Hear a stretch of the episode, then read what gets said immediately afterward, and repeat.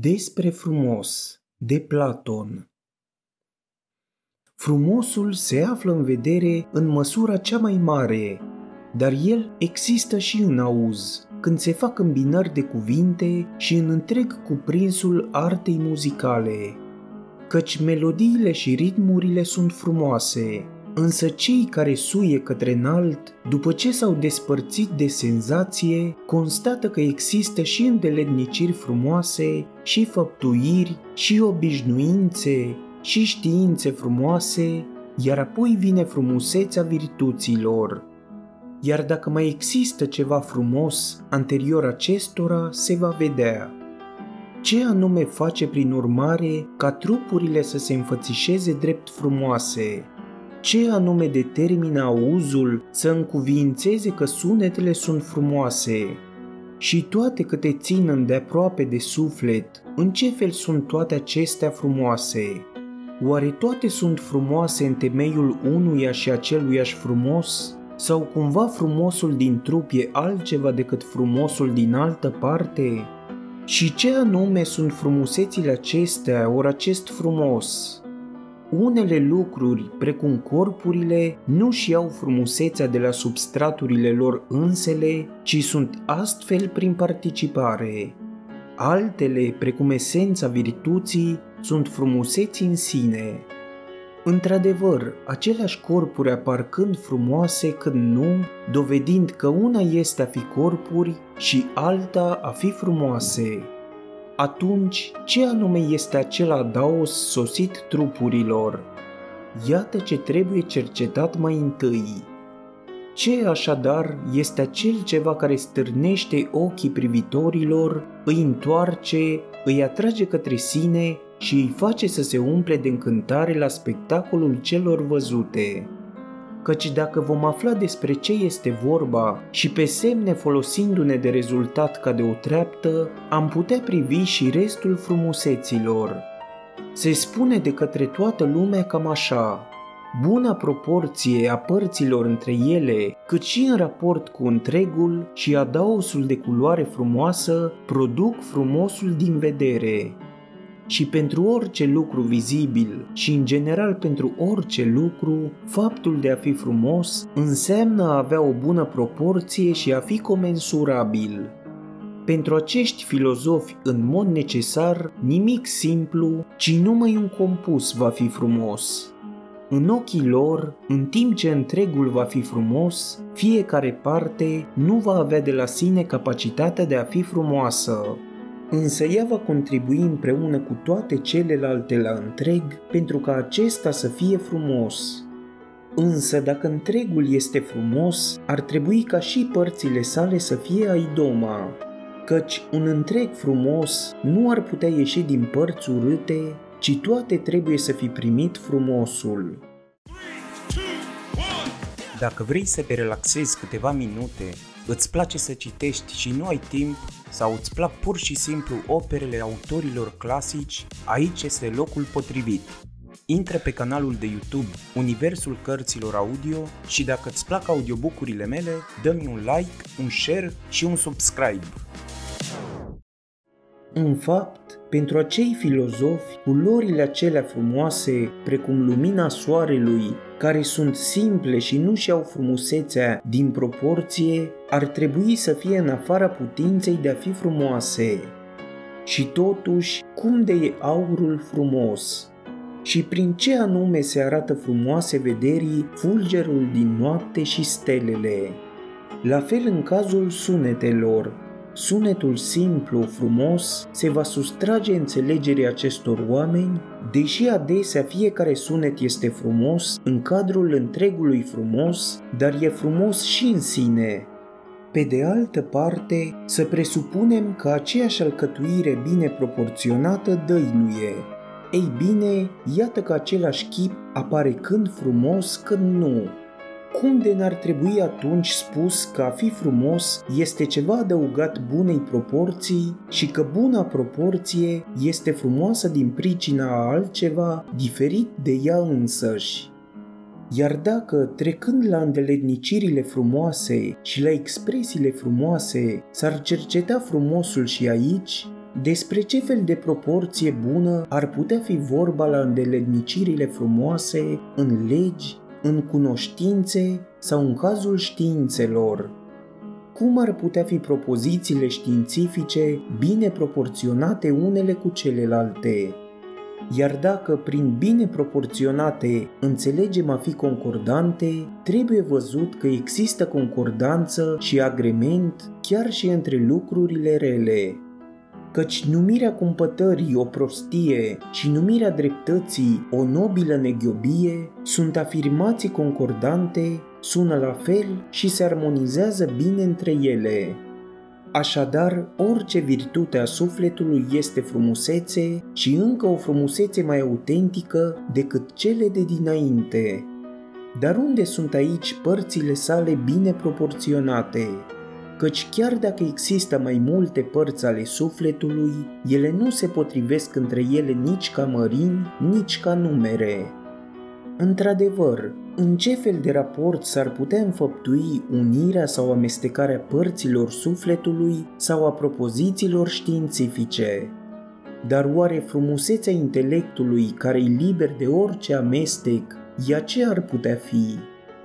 Așadar, reluând analiza, să spunem mai întâi ce este frumosul din trupuri.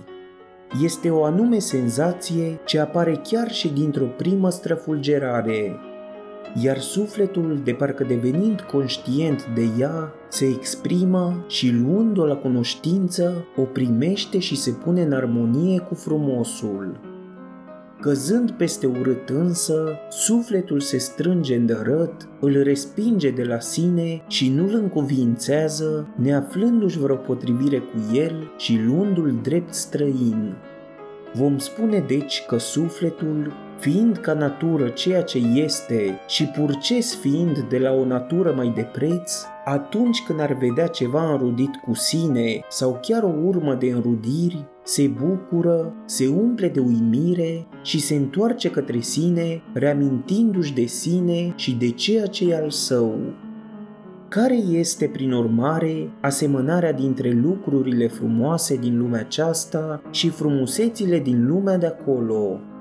ori dacă există asemănare, să fie ele asemenea. Dar cum de sunt frumoase și acelea și acestea?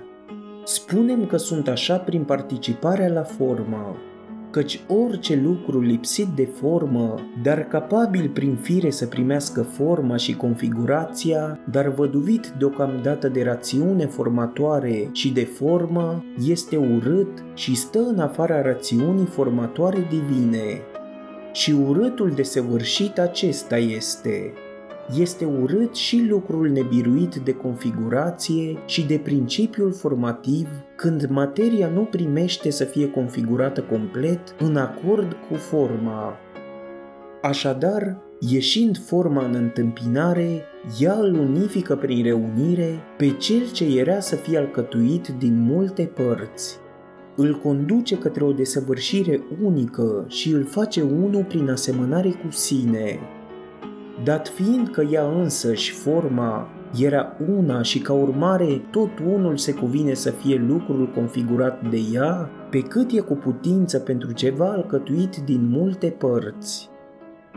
Frumusețea se așează așadar în el, în lucrul readus la unitate, dăruindu-se pe sine atât părților cât și întregului. Iar când s-ar înstăpâni pe ceva unitar și omogen, forma dăruie întregului aceeași frumusețe. Precum se întâmplă că uneori o anume natură dăruie frumusețe întregii case la oaltă cu părțile ei, Alteori natura dăruie frumusețe numai unei singure pietre, în vreme ce arta o dăruie numai casei. Astfel ia naștere corpul frumos printr-o comuniune cu rațiunea formatoare sosită de la zei. Or, recunoaște frumosul puterea sufletului, o rânduită în acest scop și care este mai importantă decât orice pentru judecarea a ceea ce îi aparține ei înseși, dacă și restul sufletului judecă la oaltă cu ea. Pe semne însă că sufletul însuși vorbește, punându-se în armonie cu forma pe care el o posedă în sine, folosindu-se de aceasta în felul său de judecată, întocmai ca de o riglă cu care se măsoară rectiliniaritatea. Dar cum se acordă frumosul ce ține de trup cu frumosul ce e anterior trupului? În ce fel arhitectul, punând în armonie casa exterioară cu forma interioară a casei, o declară pe aceea exterioară frumoasă? Răspunsul este că de a înlătura pietrele, forma exterioară este forma interioară care nu mai se distribuie în casele particulare datorită masei exterioare a materiei, întruchipându-se în multiplicitate, deși este indivizibilă. Când, prin urmare, senzația ar vedea forma aflată în corpuri, formă care a legat la oaltă și a învins natura contrară, lipsită de formă, când ar vedea o configurație distingându-se în chip minunat printre alte configurații, atunci, adunând la oaltă forma aflată dispersată în multe locuri, o poartă și o readuce pe aceasta spre indivizibilul dinăuntru și îi dăruiește forme interioare ceva în armonie, consonant și prieten cu ea. Așa e și urma exterioară a virtuții, adecvată în ochii unui bărbat de ispravă, cum se manifestă ea în afară la un adolescent și se acordă cu adevărul interior al acestuia. Iar frumusețea culorii este ceva simplu, ivit din cauza formei și din biruința asupra întunericului materiei, prin prezența luminii incorporale care e rațiune formatoare și formă. Din această pricină este frumos focul în comparație cu celelalte corpuri, deoarece în raport cu celelalte elemente, el ține de ordinul formei.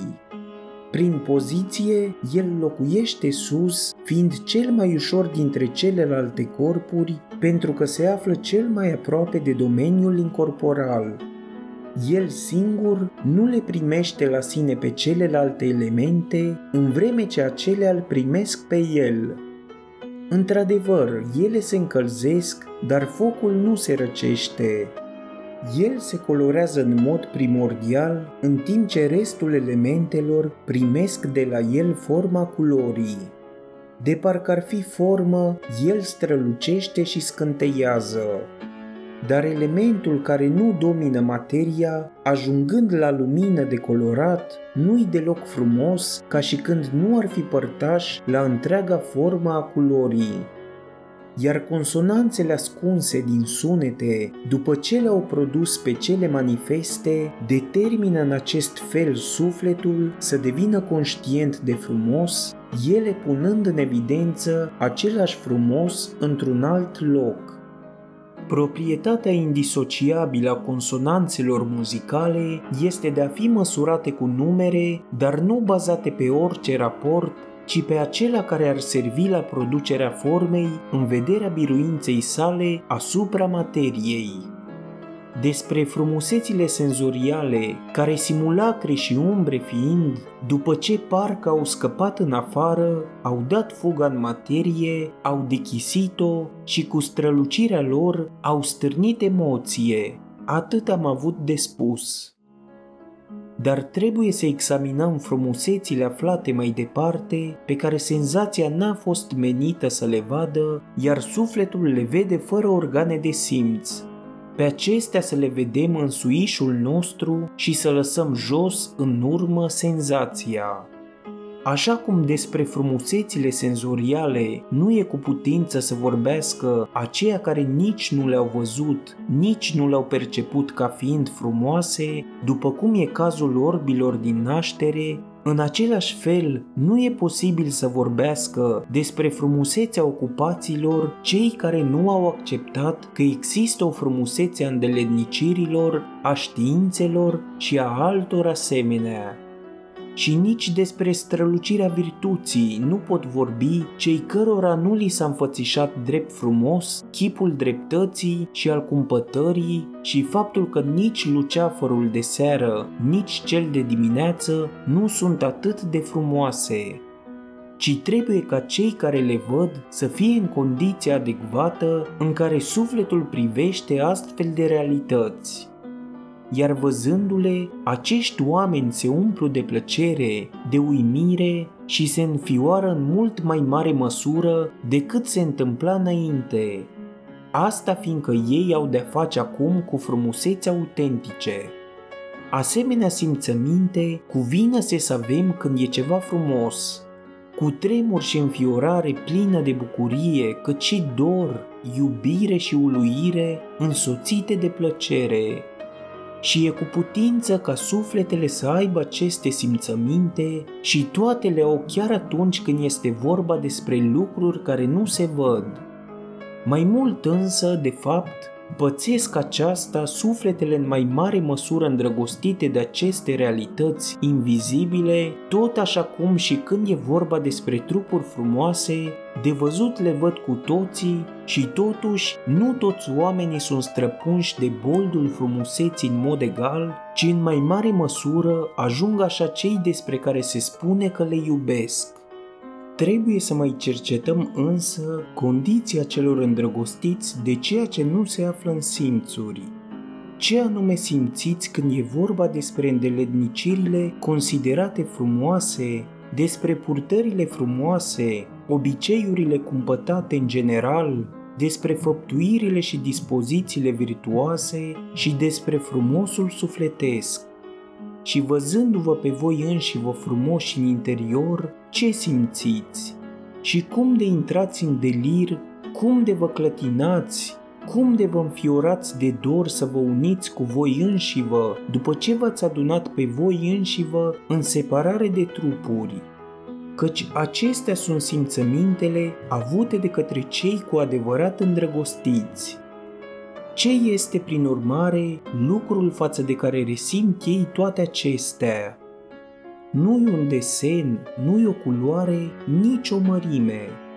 Are a face cu sufletul ce e incorporal, fără culoare și posedând cumpătate, fără culoare și ea, cât și strălucirea restului virtuților, atunci când fie le vedeți în voi înșivă, fie ați privi în altcineva măreția sufletului, un caracter drept, cumpătarea pură, bărbăția cu chip luminos, gravitatea, cât și pudoarea înaintând fără teamă, senină și neclintită, și când peste toate virtuțile zăriți strălucirea intelectului divin.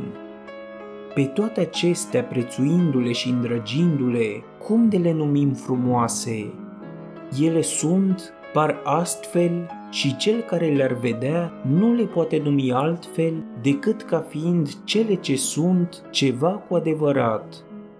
Ce înseamnă cele ce sunt ceva cu adevărat? Înseamnă frumuseți, dar raționamentul cere să mergem mai departe. Ce anume sunt cele ce sunt ceva cu adevărat pentru ca ele să facă sufletul vrednic de iubire? Ce anume se răspândește peste toate virtuțile precum o lumină? Ai vrea ca luând însușirile contrare, cele care fac sufletul urât, să le punem alături de cele din tâi, căci probabil a afla ce este urâtul și de ce apare așa ar putea contribui la scopul cercetării noastre. Iată dar sufletul slut, ticăloșit și nedrept, plin de pofte, plin de zbucium din pricina lașității la clipe de teamă și pismaș din micime sufletească. Acest suflet se gândește numai la ceea ce este muritor și josnic e strâmb pretutindeni, iubește plăcerile impure, trăind o viață mărginită numai la ce poate simți prin intermediul trupului, socotind plăcută urțenia. Nu vom spune oare că urâtul acesta vine din afară asupra sufletului, precum un frumos adăugat ce l-a pângărit, l-a făcut impur și l-a întrepătruns cu mult rău, că el nu mai are o viață și vreo senzație pură, ci că datorită însoțirii cu răul trăiește o viață obscură, amestecată din belșug cu moartea, neînstare să mai vadă ceea ce se cuvine ca sufletul să vadă, nepăstrându-se la sine, deoarece este mereu târât spre afară, spre jos și spre beznă, Fiind deci sufletul impur și târât pretutindeni de înclinațiile sale către poftele senzuale, amestecându-se mult cu elementul corporal, însoțindu-se cu multă materie și primind la sine un aspect diferit de al său propriu, el se alterează datorită amestecului ce-l trage înspre mai mult rău. E ca și când cineva s-ar vârâ în măl sau în noroi și nu ar mai lăsa să apară frumusețea pe care o avea și s-ar vădi numai mâzga ce-i mânjește chipul. Omul la care urâtul a sosit datorită unui adao străin, dacă urmează să fie iarăși frumos, are de lucru să spele și să curețe ființa sa adevărată.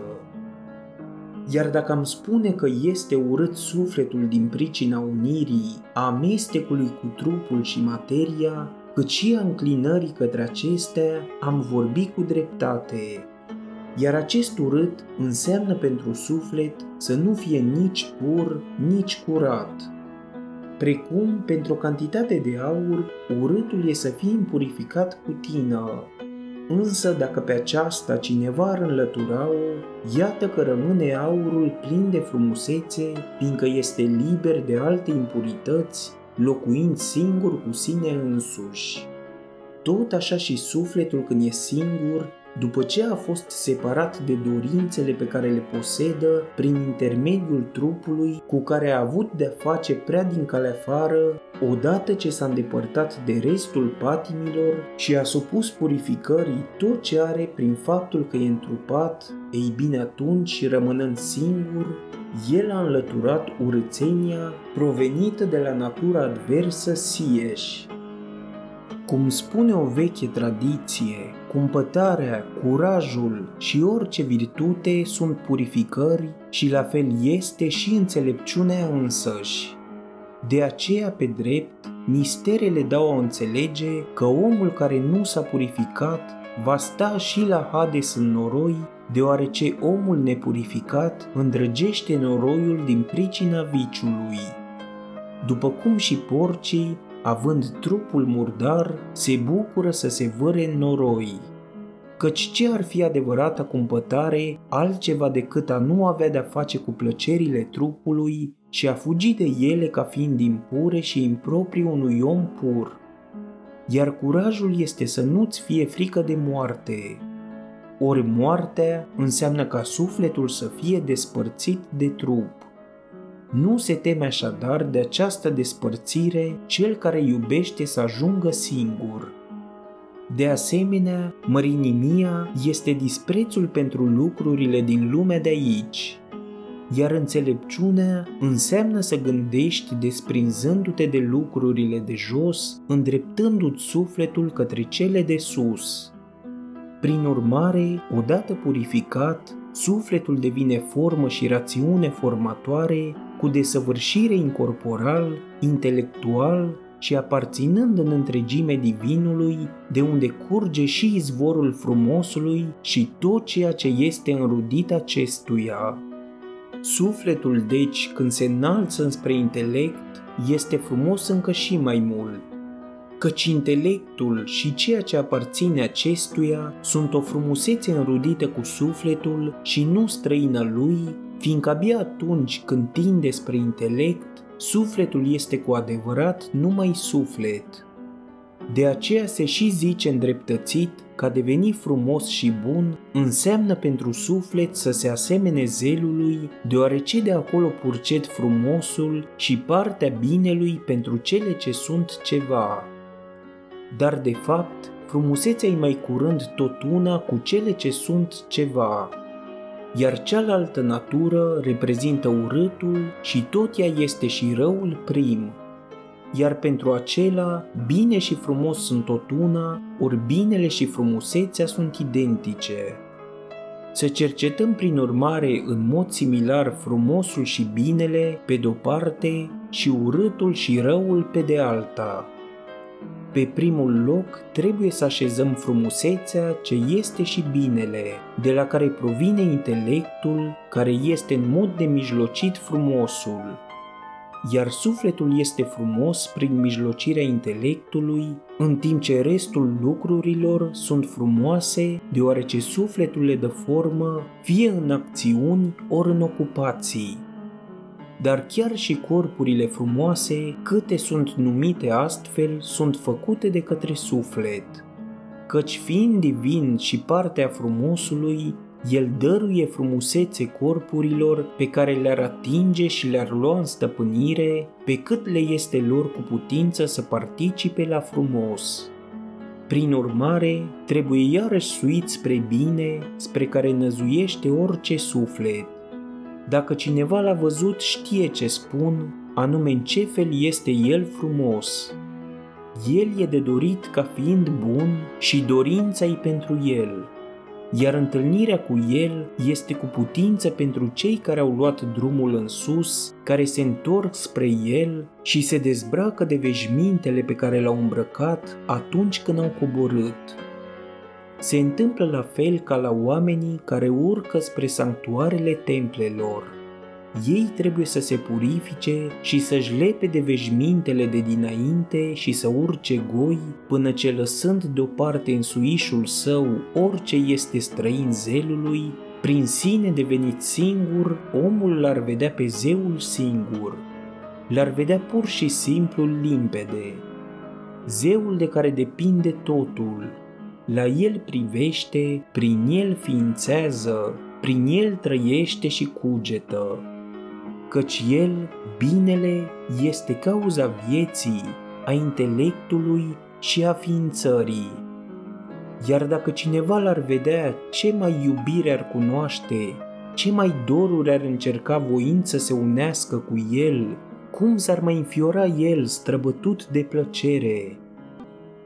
Cel care nu l-a văzut încă poate să răvnească la el ca la bine, dar cel care l-a văzut are putință să se bucure de el ca de frumos, să se înfioare dinainte biruit de plăcere, să fie atins neprimejduit și să iubească cu iubire adevărată și cu un dor ascuțit, iar de amorurile celelalte să-și râdă și să-i disprețuiască pe oamenii socotiți mai înainte frumoși e simțământul celor care au parte de o viziune a zeilor sau a daimonilor.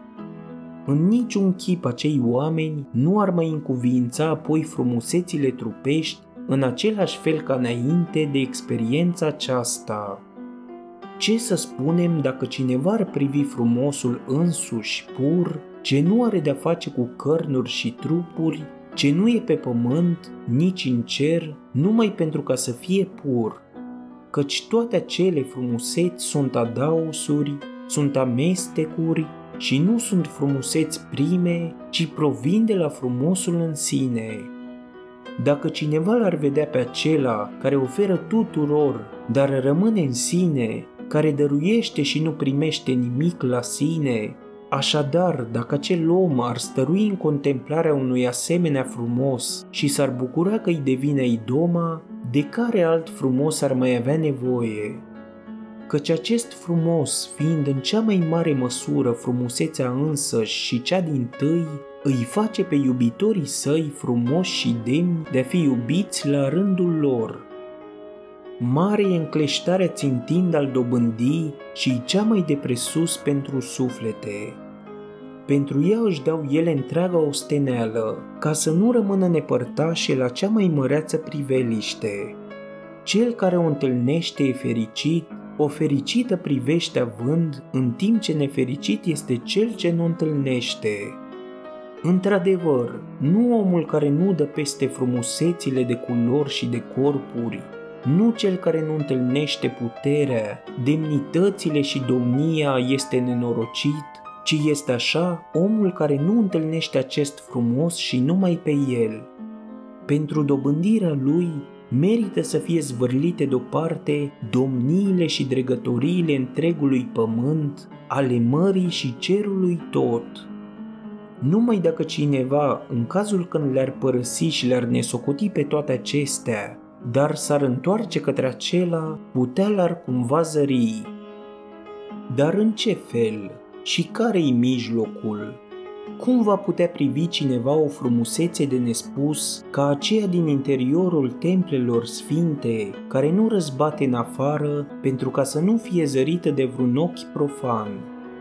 Să pășească atunci și să se îndrepte spre înlăuntru, de poate lăsa în afară vederea cu ochii și de nu se va întoarce spre minunile de dinainte ale corpurilor fiindcă el, când vede frumusețile trupești, nu trebuie să dea buzna către ele, ci știind că ele sunt imagini, urme și umbre, trebuie să alerge către acelea care le este model.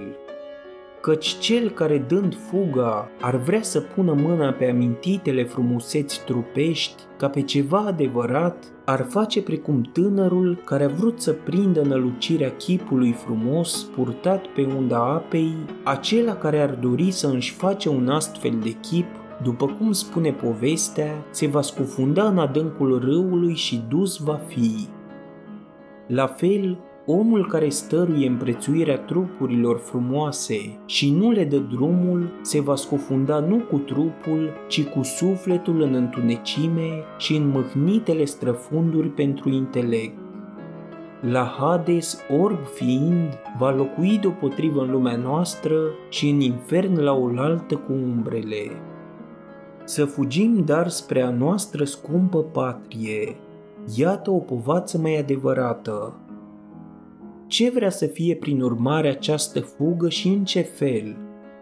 Să ridicăm pânzele plecând precum Odiseu de la magiciana Circe sau de la Calipso, după cum spune Homer, cu un înțeles ascuns pe cât cred, fiindcă nu-i fusese pe plac eroului să rămână, deși avea parte de desfătări venite pe calea ochilor și locuia la oaltă cu belșug de frumusețe senzorială. Iar patria noastră este locul de unde am purces, iar tatăl este acolo. Și care să ne fie călătoria și în ce fel plecarea? Nu cu picioarele trebuie umblat, căci picioarele poartă pretutindeni dintr-o parte într-alta a pământului. Nu trebuie nici să-ți pregătești un car tras de cai sau o corabie, ci trebuie lăsate deoparte toate acestea și nu trebuie să privești ci ca și când ai închide ochii, se cuvine să dobândim și să deșteptăm cealaltă vedere pe care oricine o are, dar puțin o folosesc. Ce anume vede așadar acea vedere interioară? Când abia e trezită, nu poate să privească strălucirile prea mari. Sufletul însuși trebuie să se obișnuiască să privească mai întâi îndeletnicirile frumoase, apoi faptele frumoase, nu acelea pe care le săvârșesc artele, ci pe care le făptuiesc oamenii socotiți buni, apoi uită-te la sufletul celor care săvârșesc fapte frumoase. Dar cum ai putea vedea frumusețea unui suflet bun? Întoarce-te către tine însuți și privește. Chiar dacă încă nu te vezi pe tine frumos, fă precum sculptorul unei statui ce urmează să fie frumoasă, el mai lătură ceva, mai șlefuiește pe undeva, netezește, curăță, până ce face vizibilă frumusețea pe chipul statuii.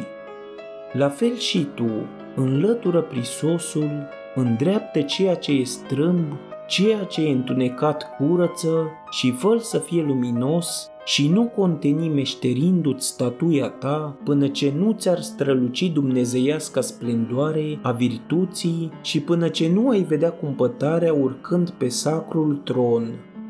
Dacă ai devenit aceasta, ai văzut această frumusețe și pur fiind, te-ai unit cu tine însuți, nemai având nicio piedică ca să devii astfel unul. Nu mai ai nimic altceva amestecat în interiorul tău ci ești în întregime numai lumină adevărată. E o lumină care nu e măsurată prin dimensiune, nici nu e prea mică prin strângerea într-un contur, nici nu e prea mare din lipsă de limită, ci e fără măsură pretutindeni, ca fiind mai mare decât orice măsură și mai intensă decât orice cantitate. Ei bine, dacă ai devenit asta, ai devenit deja viziune. Prinzând inimă pentru tine însuți și ajungând aici, nu mai ai nevoie de călăuză, ci uitându-te, hai, ațintește-ți privirea.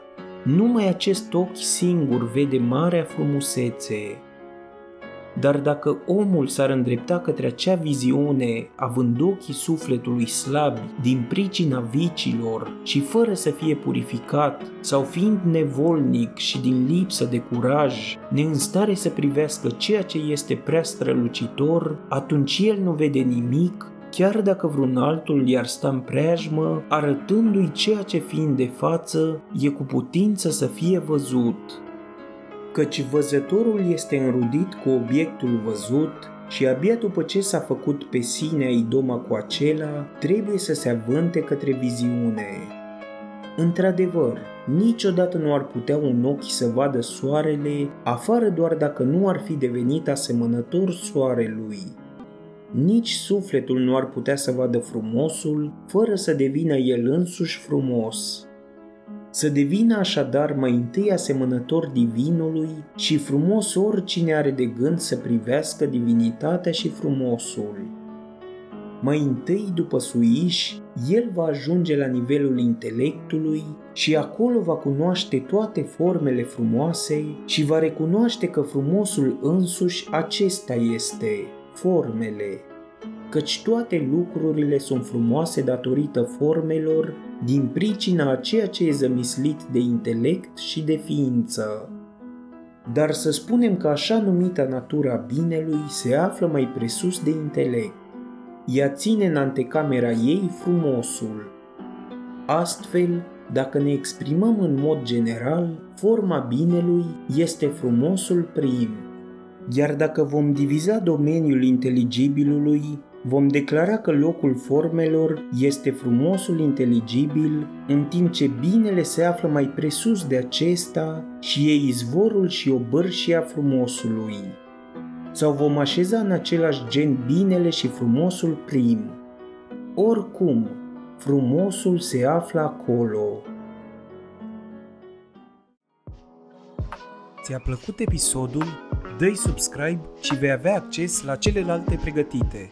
Nu uita să dai și coment și share pentru ca toți să afle unde pot găsi audiobook-uri gratis.